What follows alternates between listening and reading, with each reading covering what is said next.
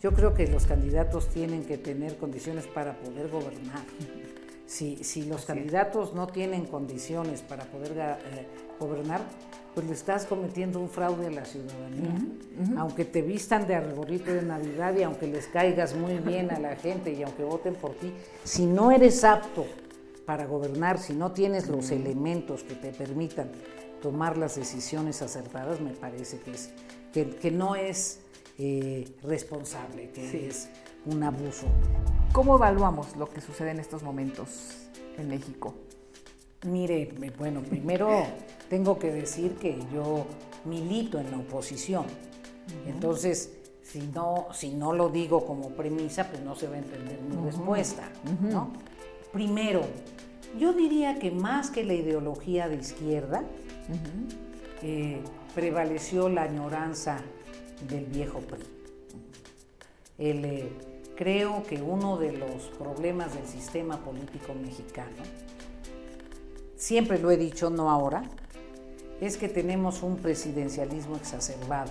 Yo creo que el eh, PRI eh, empezó a vivir un proceso de transformación interna que nunca logró cuajar a partir del régimen del presidente Salinas. Mm. y creo que evidentemente nunca lo logramos cuajar porque por primera vez en muchos años, fíjense, en muchos años, el candidato a la presidencia de la República surge del PRI, de ser presidente del PRI, es el licenciado Luis Donaldo Colosio, y hay un magnicidio.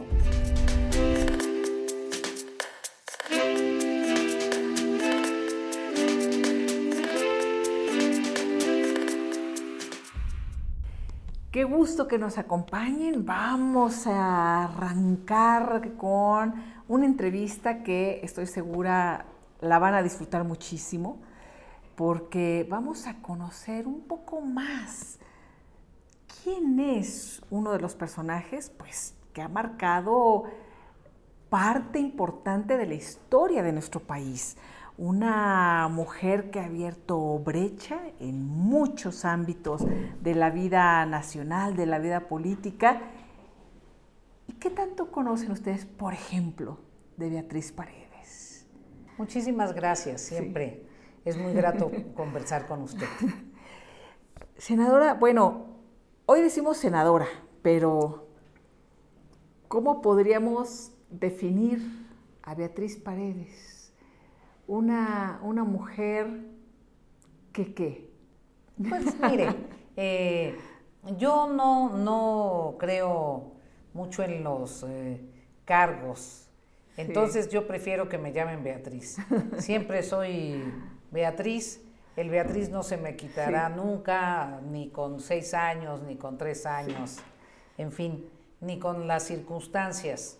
Entonces, soy una mujer que ha participado constantemente con mucha dedicación a la actividad del eh, servicio público, a la política, sobre todo en el terreno del legislativo, pero también he estado en áreas del Ejecutivo, también he participado mucho en mi estado natal, Tlaxcala, y eh, he sido una gente que no he dejado que mi vida profesional, que es la política, eh, eh, elimine mis eh, vocaciones, mis aficiones personales, dentro de ellas principalmente todo el ámbito artístico. A mí me gusta mucho la música, me gusta la literatura, me gusta la poesía, en fin. Entonces, yo diría que una mujer que intenta ser una mujer de su tiempo. Sí, eh, eh, disfrutando la vida en plenitud eh, y plenamente. pero empezaría yo por la pregunta básica, ¿por qué Beatriz? Bueno, también supongo que me pudieron haber puesto María, Natalia, en fin, pero me pusieron Beatriz. ¿Pero alguna, alguna abuela, no, madre? No, no, Yo nací un... Ah. 18 de agosto en algunos calendarios eh, eh, ponen que es Beatriz, en otros Elena. Me llamo Beatriz Elena. Beatriz Elena. Sí. Y ninguna de las abuelas ni No, nada. no, nada, ninguna referencia. dicen que en alguna traducción Beatriz significa la que hace feliz. Mm, Entonces, es, a, mí me gusta el, nombre porque es sencillo y porque es sonoro, breve. Un agosto en Tlaxcala. Efectivamente, en una población que se llama Tizatlán, que es uno de los eh, cuatro señoríos prehispánicos, es una comunidad de origen indígena. Eh, era eh, los tlaxcaltecas en la época prehispánica estaban organizados de manera distinta a otros pueblos, no, no tenían un régimen autocrático, teocrático, con un emperador, sino tenían una especie de consejo, sí. una especie de consejo de tiashkas, de los principales, y uno de estos eh, pueblos que participaban en el consejo era precisamente Tizatlán, que es la, la tierra de Xicotencat, que es nuestro héroe principal. ¿Y cómo era esa infancia ahí? Pues fue muy, muy interesante porque él eh, vivía en el eh, seno de una familia campesina, aprendí muchas cosas del campo. Nosotros teníamos una pequeña parcela. En Tlaxcala la mayoría de la gente tiene minifundios. Eh, era la, heredad de, de, mi padre, de mis abuelos, y era un tipo de tenencia que solo hay en Tlaxcala, que te van generación por generación. Nosotros somos somos caltecas de esa población desde hace como, ahora como 700 años, 600 años. Entonces eh, cultivábamos alfalfa y maíz en un modo que se llama la milpa campesina, en donde siembras maíz acompañado de calabaza y de, eh, y de alguna eh, o, o, frijol o haba. Entonces es un cultivo múltiple. Aprendí, aprendí mucho, estudié ahí primero de primaria en una, en una escuela primaria de un solo maestro de ese que daba en los seis grados. Sí, se acostumbraba así, ¿no? Era un solo profesor y ya. ¿Y hermanas, hermanos? No, tengo hermano de mamá, uno. ¿Más grande o más Más grande. Más grande. Más grande mi, mi hermano Alejandro eh, el, primer marido de mi mamá fue actor, él se ha dedicado al cine, ha sido productor, director y a la política cinematográfica. Y, tengo tres hermanos de papá, dos hermanos mayores, uno capitán, capitán de barco, otro una persona que se dedicó al comercio, a los negocios, y un hermano menor eh, campesino. ¿Puros hombres? Sí. De un lado y del otro. Sí. Y mamá... Eh, eh, mamá mestiza, mamá de origen jalisciense, ah. que vino desde muy pequeña a vivir a, la Ciudad de México, una mujer muy luchona. ¿De nombre? Eh, Berta Laura. Berta. Ah, ¿Se conocieron aquí en la Ciudad de México? Sí, sí. Pero padre tlaxcalteca de, tlaxcalteca, de toda la vida. Sí. Y se fueron a vivir allá. Y eh, no, no se fueron a vivir allá. mis papás se separaron muy, muy rápido, eran separados. Eh, eh, ah. ellos fueron separados. Entonces a mí me tocaba vivir una etapa con mi papá en Tlaxcala y una etapa con mi mamá en México. Aquí en, Ciudad de México. Sí. Y eran muy distintos, entonces eran dos vivencias, dos existencias muy, muy distintas. Mi mamá era muy cosmopolita, era muy aficionada al cine, al teatro, eh, leía mucho, muchos libros en la casa, mm. en fin. Y, ella no nunca decidió dedicarse a la vida de, cultural, artística. No, no, ella trabajó, trabajó mm. siempre. Él eh, trabajaba, trabajó mucho tiempo en despachos de abogados, le mm. gustaba mucho el, el tema del derecho penal. Trabajó eh, después en el sector público, era secretaria ejecutiva, pero había eh, alcanzado a estudiar hasta segundo de medicina. Mm. Entonces también de repente trabajaba en cuestiones administrativas en hospitales. Eh, trabajaba. Sí, sí, sí. Y fue dibujante profesional. Entonces trabajó mm, en su primera juventud en la dirección de estadística, lo que muchos años después evolucionaría en el INEGI. Y, esa dirección de estadística que estaba en pleno centro, en eh, los censos, hacían los dibujitos eh, con los que ilustraban los censos, los hacían. Eh, dibujantes profesionales con tinta y Ella era, ella era dibujante, era dibujante, sí. Bueno, y de ahí, bueno, ya, ya me estoy dando una idea de por dónde la Beatriz Niña comenzó a ver esta parte de artística, por supuesto, pero también de la política, del derecho, no sé. Y la vida en Tlaxcala. Mi papá era un hijo segundo de una familia muy grande de campesinos indígenas y se fue a trabajar, a, luchar por la vida, a encontrar cómo ayudar a sus papás. Y en esa época la zona, porque mi papá fue un un hombre mayor, yo fui como su hija tardía, fui, era más su nieta el que pilón. su hija. Sí, efectivamente. Y él, él se fue, en lugar de venirse a México, como muchos tlaxcaltecas se venían, se fue como otros tantos al puerto de Veracruz. Y mm. se fue como a los 12, 13 años, muy, muy niño. Y, y allí pues cambió totalmente su vida y fue marino, fue marinero. Él fue marinero de alta mar, marinero de los que mandaban tarjetas de Noruega, de Tokio, o sea... De mundo. De, de, alta mar. Fue el... Y, como no, no había estudiado en la escuela naval, pudo ir ascendiendo en el barco al mayor de los cargos que puede aspirar un marino que no, que no es profesional eh, de escuela naval que se llaman prácticos, que son marineros que tienen derecho a ser auxiliares del capitán y que se especializan en estacionar y sacar al barco del puerto. Esa es su especialidad. Y, mi papá era un, práctico especializado en el puerto de Veracruz. Entonces, muy, muy ligado al puerto. ¿Y usted no vivió allá, en Veracruz? Nada. No, no. Después sí, porque después yo me fui a estudiar a Jalapa. Yo también estoy muy ligada a Veracruz. Mm. Eh, eh, seguramente mucho por la influencia de, mi papá, mucho también por mi carácter. Tengo un carácter más veracruzano que tlaxcaltecas. Los tlaxcaltecas son más ensimismados, ah. más, más recios. El veracruzano más... más ambientado, más, más alegre. sí. y, porque me gusta mucho la música jarocha. Yo me fui a, a Jalapa a intentar estudiar en el conservatorio el, eh, composición musical clásica. Entonces sí, siempre he estado ligada a Veracruz. ¿Qué pasó ahí?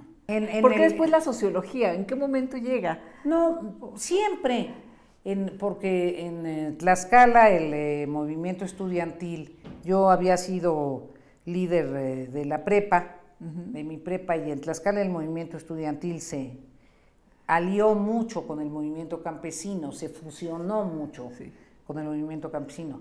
El movimiento campesino en Tlaxcala fue muy relevante en los años 70, en 72, en 73. En fin, hubo una marcha muy, muy famosa, Puebla-Tlaxcala, que, eh, cerró la autopista, eh, que es una vía de comunicación muy relevante para todo el Golfo y el centro de México, y fue un movimiento eh, fuerte, rebelde, demandando justicia y, reparto agrario. Entonces estábamos muy, muy ligados, eh, eh, estudiantes y campesinos. Cuando me voy a Jalapa, yo ya con estos antecedentes, sin darme cuenta, un poco sí, un poco no, me empecé a meter en la política estudiantil de Jalapa y ya cuando eh, me nombraron como jefe de grupo del propedéutico, que era el tercero de prepa del área de artes para no sé qué, dije, no, aquí la, la política. Ah, ah. Entonces es eh, como que tengo una vocación por el arte, pero una personalidad para la política. Para la política. Entonces dije, y como finalmente en las dos cosas el propósito eh, relevante son los seres humanos, en el arte conmover o retratar o alimentar el espíritu humano. Y en, eh, en la política el que haya eh, mejores condiciones de vida para los seres humanos, el que haya más justicia, te, te identificas, dije, no, mi, mi, perfil es, es, político y entonces como en, en la Universidad Veracruzana todavía no había Facultad de Ciencias Políticas, me vine para México.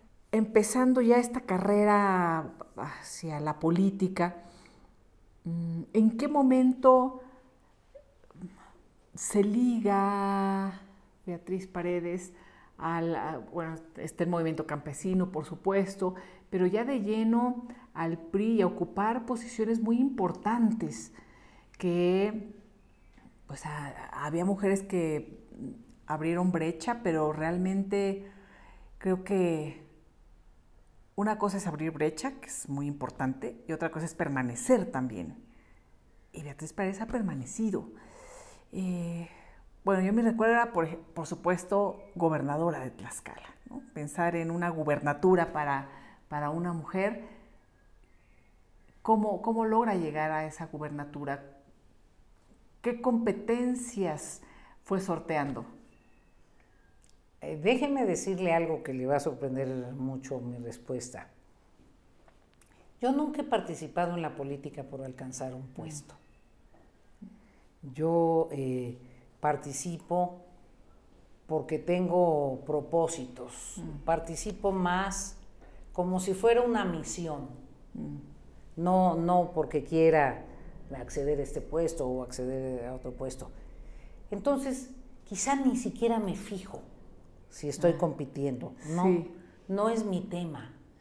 No, no, yo pienso que si las circunstancias existen, si el contexto histórico se da, si eh, el, espacio político se presenta, pues hay que estar ¿sí? y, hay que, y hay que participar.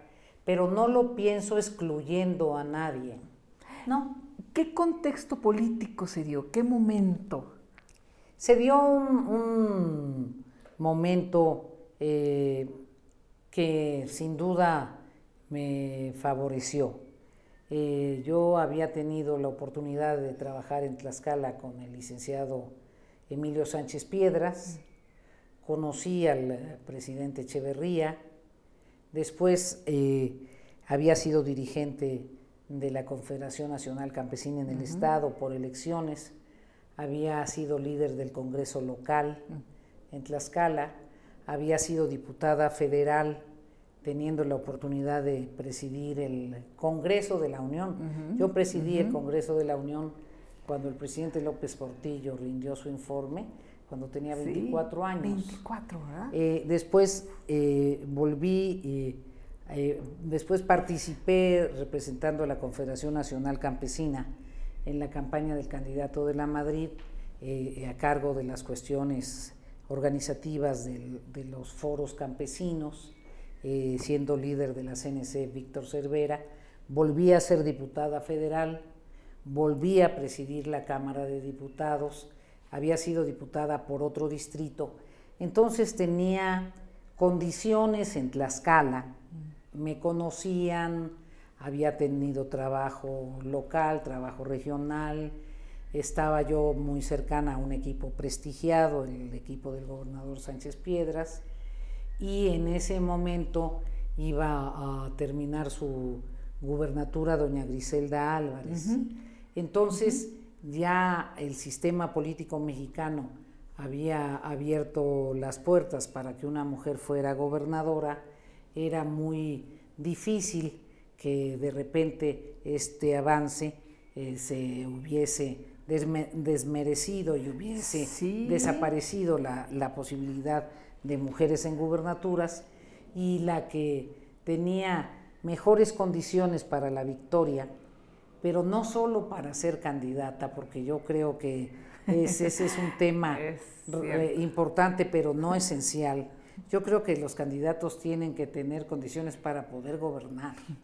Si, si los candidatos no tienen condiciones para poder eh, gobernar, pues le estás cometiendo un fraude a la ciudadanía.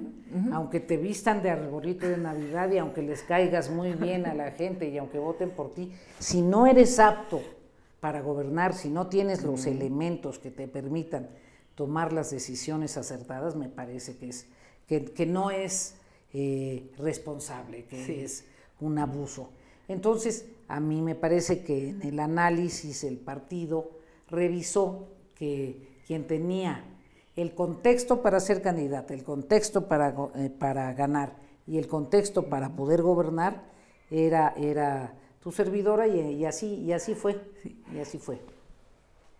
estábamos platicando, recordando el tema de, la presencia de las mujeres, de doña Griselda como la primera gobernadora, y, no recordaba yo si Beatriz Paredes había sido la segunda, pero es que eso fue precisamente el contexto en el que, el que dijeron, pues ya, ¿no? No, no, no se puede, no podemos dar un paso atrás, ¿no?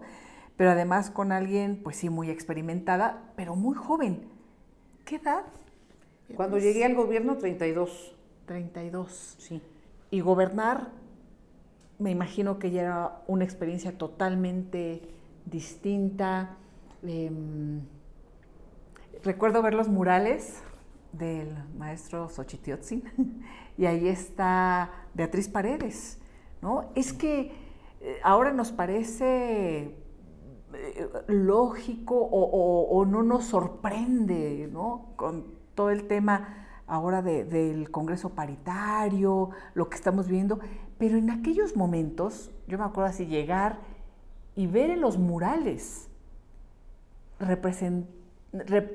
sentir que también las mujeres estábamos representadas en la, política, en gobierno, no era cualquier cosa. ¿Cómo fue ese momento de, gobierno en Tlaxcala? Bueno, yo debo, debo eh, decir que en primer lugar le estoy muy agradecida a muchas mujeres pioneras que a mí me ayudaron mucho. Eh, yo tuve el privilegio de ser eh, protegida, y esa es la expresión más justa, de doña María Lavalle Urbina, una muy ilustre campechana, profesora y licenciada, que fue la primera mujer senadora y la primera mujer magistrada.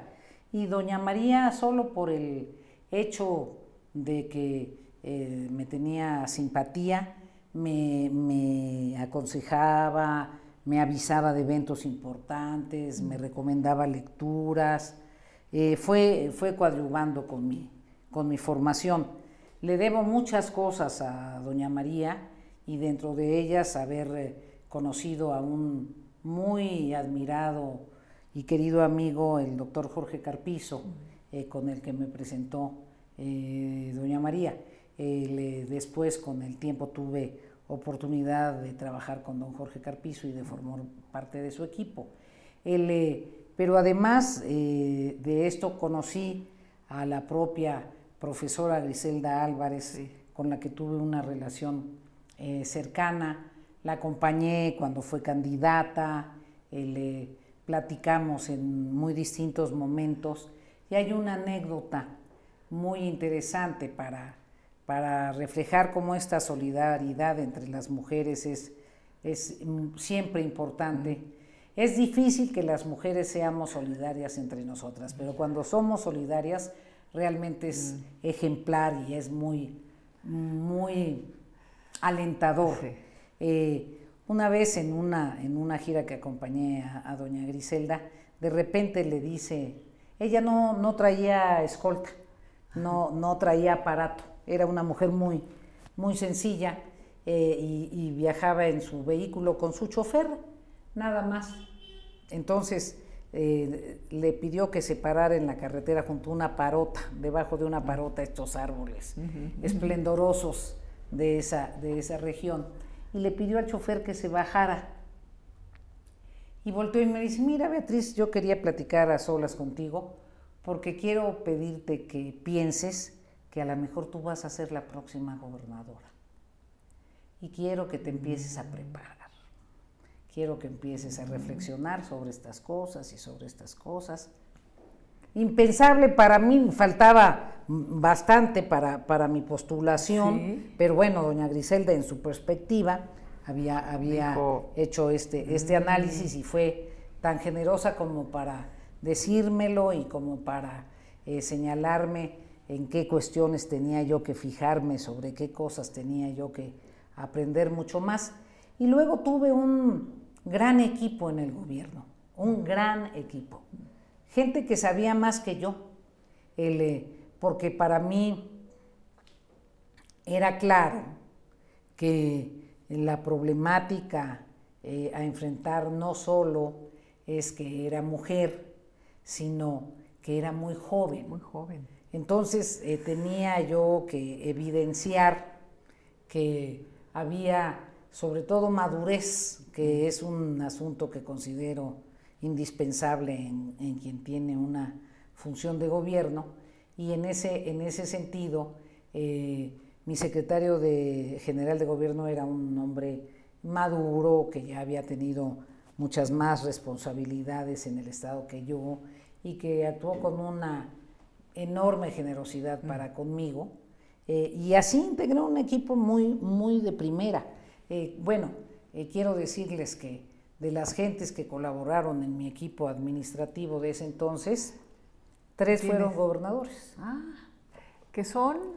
Alfonso Sánchez Anaya, que fue por el PRD, Héctor Ortiz Ortiz, que fue por el PAN, y Mariano González, que fue por el PRI. Los tres colaboraron conmigo. Buena maestra. bueno, fue un equipo, buen equipo. Un equipo en donde lo que nos importaba era la eficacia de cada uno. ¿Y el secretario de gobierno? El secretario de gobierno fue el doctor Álvaro Salazar, un hombre muy cercano a mí, y subrayo su generosidad porque él había sido el director de la preparatoria cuando yo fui la dirigente estudiantil ah, y tuvo esa gran altura como para que no le importara que yo hubiese sido su alumna eh, y, ser mi, segundo. ¿En algún momento pensó en romper con el PRI eh, y, sumarse a otras fuerzas de izquierda dentro del país o no? Nunca he pensado, sobre todo porque yo, más que una militante del PRI, soy una militante de la Confederación Nacional Campesina. Mm. Y la Confederación Nacional Campesina es una organización eh, cuyas causas siguen vigentes y tenemos que negociarlas siempre y pelear por ellas siempre, con gobiernos del PRI o con gobiernos del PAN o con gobiernos del PRD o con gobiernos de Morena. Ahorita, por ejemplo, hay una política agropecuaria incomprensible para ciertos segmentos del, medio rural eh, y que con la problemática que tenemos de encarecimiento de los alimentos, de inflación que le ha pegado sobre todo a los alimentos, con el hecho de que no existe fertilizante suficiente, con el hecho de que la financiera rural eh, no funciona para nada, que no hay crédito para el campo, digamos que las causas de los campesinos siguen siendo vigentes. Y, por otra parte, eh, a mí eh, me parece, siendo yo amiga y admirando al ingeniero Cuauhtémoc Cárdenas, en el momento que decidieron separarse del PRI por las, los motivos que ellos hayan considerado, yo tuve un análisis distinto y, decidí quedarme en el PRI. Ahora se están, bueno, es que estaba pensando en el momento actual, decir, las causas están vigentes, por supuesto, pero además más necesarias que nunca. Ah, ¿Cómo analizar el momento que estamos viviendo en donde se habla de la llegada de la izquierda o de una transición hacia la izquierda y de pronto las políticas públicas, los resultados no lo están reflejando como tal, me parece, pero cómo se analiza desde eh, alguien que ha sido una mujer de izquierda y que además ha estado en las distintas funciones públicas que puede observar y revisar las políticas públicas, la manera en el, presupuesto, eh, los recortes, las decisiones que se van tomando. ¿Cómo evaluamos lo que sucede en estos momentos en México? Mire, bueno, primero tengo que decir que yo milito en la oposición. Entonces, si no, si no lo digo como premisa, pues no se va a entender mi respuesta, ¿no? Eh, entonces, mi perspectiva es eh, la perspectiva de alguien que no, no eh, comparte en pleno varios de los aspectos de las políticas gubernamentales de, esta etapa. Primero, yo diría que más que la ideología de izquierda, prevaleció la añoranza del viejo PRI. Eh, creo que uno de los problemas del sistema político mexicano, siempre lo he dicho, no ahora, es que tenemos un presidencialismo exacerbado y que el eh, tener un presidencialismo exacerbado debilita de manera intrínseca a los otros poderes, eh, vuelve eh, muy frágil, muy desdibujado al poder legislativo y concentra las decisiones en un solo personaje del escenario político, en este caso el presidente, llámese como se llame, y esto también redunda en debilitar al federalismo, a las regiones, a los estados, a los municipios. Entonces, eh, esto que nos ha costado mucho trabajo modificar, que supone de 1980 para acá un esfuerzo de transición democrática en donde pretendimos fortalecer al legislativo, procuramos órganos autónomos, generamos mayores fondos y partidas para estados y municipios, se ha venido reduciendo en la presente administración. Y me parece que las cosas, las cuestiones positivas que pueden ser el compromiso con quienes más lo requieren, que es un compromiso que es evidente existe en este gobierno, se ha visto opacado por esta tendencia al centralismo y por repercutir eh, un modelo que a mí me hubiera gustado que ya estuviera superado, que es el del partido de Estado. Mm. Eh, y creo que una de las expresiones más delicadas es la decisión de celebrar elecciones con la injerencia del gobierno. Esto es un retroceso extraordinario. Sin duda, en eh, los años pasados, si cualquier presidente del PRI o del PAN hubiera eh, no solo permitido, sino alentado que los secretarios fueran a hacer proselitismo y a participar, la sociedad se hubiera parado de puntitas y no, no hubiera sido admisible. Pues ahora se debe parar de puntitas y no debe ser admisible. Entonces, eh, yo diría que en esa parte, pues el, gobierno no ha resultado muy progresista, mm. que digamos, mm. sino me parece que más bien muy nostálgico de otras épocas. Por otro lado, eh, creo que es evidente que es necesario eh, modificar el, modelo económico de eh, absoluta concentración de riqueza, lograr una mayor distribución de la riqueza, pero para eso el instrumento más vigoroso es el empleo, mm. el empleo bien remunerado. Creo que los esfuerzos porque la economía sea productiva y que haya mayores oportunidades de empleo es indispensable consolidarlos. Y en ese sentido concurren una serie de políticas que no veo, una política vigorosa de financiamiento, eh, una política de estímulos a la producción, una política de simplificación administrativa de trámites y por el contrario, los signos que se han visto no alientan a la inversión, incluso algunos cuestionan las modalidades de la inversión. Y las transferencias directas hacia los sectores menos eh, favorecidos, me parece que tienen que acompañarse de una estrategia productiva. Por ejemplo, yo creo que es buenísimo que se den becas para todos, para todos los estudiantes, eh, millones de becas, pero creo que es importante que los muchachos tengan un buen promedio. Creo que es importante que si hay que complementar su formación, pues hay que darles cursos intensivos para que estén en condiciones, pero es importante eh, que haya cierta contrapartida que estimule la responsabilidad. Entonces, eh, las políticas eh, que pueden ser certeras vale la pena discutirlas para complementarlas con un enfoque de corresponsabilidad o con un enfoque productivo y las políticas de aliento a la inversión no, no las encuentro. ¿Y cómo ha sido esta transición para Beatriz Paredes de gobierno a oposición? Pues recuerde que yo fui la líder de la oposición cuando, cuando ganó Fox. Sí. O sea, no es la primera vez que estoy en la oposición. Y tampoco es la primera vez cuando ganó Fox. Yo muchas veces hacia el interior de los gobiernos priistas estaba en posiciones distintas a las que, a las que tenía eh, la élite hegemónica. Pues siempre he sido una mujer crítica, siempre. Y he tenido una, una perspectiva sobre el desarrollo del país eh, con un mayor federalismo, con un mayor vigor de estados y municipios y con un poder legislativo mucho, mucho más asentado. Yo soy más por un régimen semipresidencialista en una, en una transición eh, eh, que realmente coadyuve a la democratización del país. Entonces, pues mire, no, no es una novedad encontrarme en la oposición.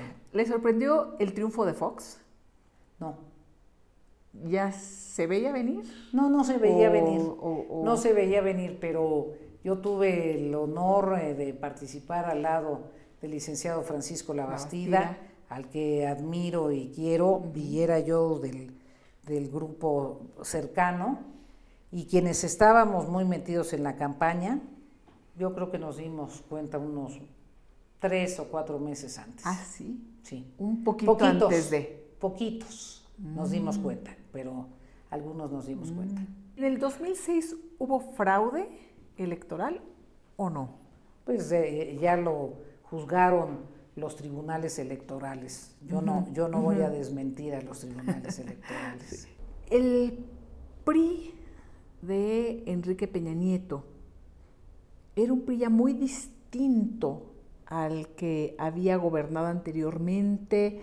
Eh, se da una ruptura interna entre quienes eh, tenían la experiencia de gobierno con un grupo de jóvenes, ¿no? que les llaman tecnócratas, un poco lo que ha pasado este, eh, cuando llega también mm, el licenciado de la Madrid. ¿Hay ahí un cambio dentro del propio PRI? Yo creo que el cambio dentro del propio PRI empezó mucho antes. Mm. No, no, no lo ubico específicamente en el régimen del licenciado Peña Nieto.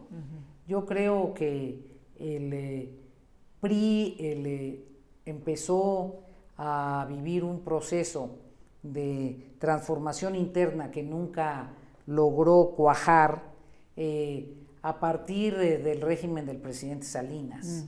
Mm. y creo que evidentemente nunca lo logramos cuajar porque por primera vez en muchos años, fíjense, en muchos años, el candidato a la presidencia de la República surge del PRI, de ser presidente del PRI, es el licenciado Luis Donaldo Colosio, y hay un magnicidio. Entonces, eh, eh, si, nosotros revisamos con rigor la historia contemporánea de México, no podemos reducir el, eh, tema, el gravísimo momento del magnicidio. Entonces, eh, eh, eh, un, partido que se repone al magnicidio de su candidato presidencial, que se repone al magnicidio de otra de sus figuras, José Francisco Ruiz Macié, que de todos modos gana la elección, pues evidentemente es un partido en crisis. Mm. A, nosotros mm. se nos olvidan las crisis del mm. PRI. y en ese, en ese sentido, hay un, proceso muy complejo de aglutinamiento eh, eh, del PRI en, el régimen del presidente eh, Cedillo y, hay otros reveses. Por eso le digo que no es sorprendente la derrota de 2000 si nosotros pensamos de lo que venimos, de lo que venimos de dos grandes magnicidios y de, y de una etapa crítica en el partido. El, el, entonces, si vemos, no por pedacitos, claro. Sino en un gran angular. Y yo creo que en ese sentido el, proceso de, reacomodo hacia el interior del PRI, de los tipos de cuadros que, participan en el partido, los políticos electorales o los políticos eh, eh, de la vida legislativa y los políticos de la administración pública, eh, técnicos y los políticos de las organizaciones sociales, es un proceso que siempre ha tenido sus tensiones mm. y que eh, es, resulta un buen presidente del PRI quien logra aglutinar a todos los segmentos. Mm. Eh, y, en ese sentido, me parece que en el régimen del presidente Peña eso pasó eh, relativamente bien una etapa. Y hay otra cosa que eh, marca al PRI, que es una discusión importante hacia el interior del PRI. Cuando los presidentes de la República emergen del PRI, se sienten con derecho de cambiar al presidente del PRI. Ese es un asunto que hay que discutir, sí. que hay que discutir, porque el partido no puede ser autónomo en todo momento, menos cuando al presidente se le ocurre cambiar al presidente del PRI. Entonces los relevos eh, eh, continuos en donde los presidentes duran un año, año o dos meses, pues es muy difícil de, cuajar. Pero eh, estas, estos momentos en donde se rompe este continuo y hay una, una reestructura con eventos muy dramáticos. Yo diría cómo viví eso con mucho dolor, con un enorme dolor. El segundo, pues eh, precisamente fue en 1994 donde me incorporé a la Secretaría de Gobernación con, el doctor Carpizo, como subsecretaria de Desarrollo Político, responsable de la relación con los partidos, con eh, lo que se convirtió en el IFE, con el proceso electoral, con los candidatos. O sea, yo estaba eh, trabajando todo el tiempo y más del, que, del que era capaz, y, el doctor Carpizo, desde luego, para que la, elección se llevara a cabo, fuera una elección bien organizada, respetable y se reconocieran los resultados. Esa era mi, mi preocupación eh, eh, principal. Y un enorme dolor, un, vacío muy, muy profundo por, por la muerte del, candidato Colosio. El, eh, yo creo eh, que lo que no se vale es hacer política de los mm. magnicidios. Mm. Lo que no se vale. Porque quien hace política, pues actúa un poco como los buitres. Mm. Eh, a mí me parece que en ese momento el Estado mexicano agotó los recursos que tenía para, para descifrar eh, la realidad detrás de, los homicidios y me parece que eh, se aclararon en función de los recursos que en ese momento tenía el Estado, el Estado mexicano. No creo que la muerte del licenciado Colosio beneficiara de ninguna manera ni a Carlos Salinas ni al PRI. Mm. Me parece que eso es una especulación, eh, pues cuando menos no bien intencionada. ¿no? ¿Llora Beatriz Paredes?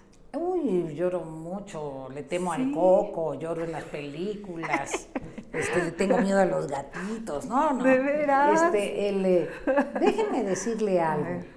No, no es que sea yo una persona muy fuerte. Yo creo que todas las mujeres mexicanas son muy fuertes. Lo que pasa es que unas se dan cuenta y otras no. Pero todas son muy fuertes. Son absolutamente resistentes, cumplen con enormes y muchas responsabilidades múltiples, son muy resilientes porque a veces las ofenden o las ningunean y ellas eh, de todos modos emergen. Quienes más fuertes son son las mujeres campesinas, son muy fuertes. Eh, eh, su fortaleza para lograr que sus hijitos salgan adelante, darles de comer, aguantar al marido briago, ir a trabajar. No, hombre, son extraordinarias. Y en ese, en ese eh, conocimiento de las mujeres campesinas me surgió una ah, frase que dice, las mujeres campesinas son aquellas que nunca aprendieron a rendirse. Yo no es que sea muy fuerte, no sé rendirme. Eh, eh, son dos cosas distintas, son dos cosas distintas. Y, el, y creo que uno, eh, si es una persona bien plantada, con aplomo, con seguridad, con serenidad, la serenidad la adquieres con el tiempo, con, con la madurez, con aprender a observar, con no suponer que eres protagonista, sino saber jugar todos los roles, no nada más sentirte el centro de la atención. Pero yo soy hija de una mujer muy fuerte, eh, que, que, me dio enormes, enormes lecciones. Y me parece que tu fortaleza, si de veras es, no solo es en lo público, sino también es en lo interno. Tú eres integral. Y, y, tus eh, eh, debilidades, qué bueno que existan, qué bueno que existan. No las veo como debilidades. Me parece que si hay dolor hay que asumir el dolor, que si hay problemas hay que asumir las, los problemas, pero nunca dejar que te, que te aplasten, que predominen, ¿no? Siempre sobreponerte. ¿Y qué hace Beatriz Paredes? O sea, canta, bueno, compone, si hemos visto también ahí libros. Compongo, eh. escribo, leo, voy al cine, veo series. Lo que no hago es dormir, pero de ahí en fuera hago todo. Juego ajedrez, no mal. Mm. Juego, juego, sé jugar ajedrez, dominó, etcétera, etcétera, etcétera. Eh, veo fútbol a veces, sé bastante de fútbol.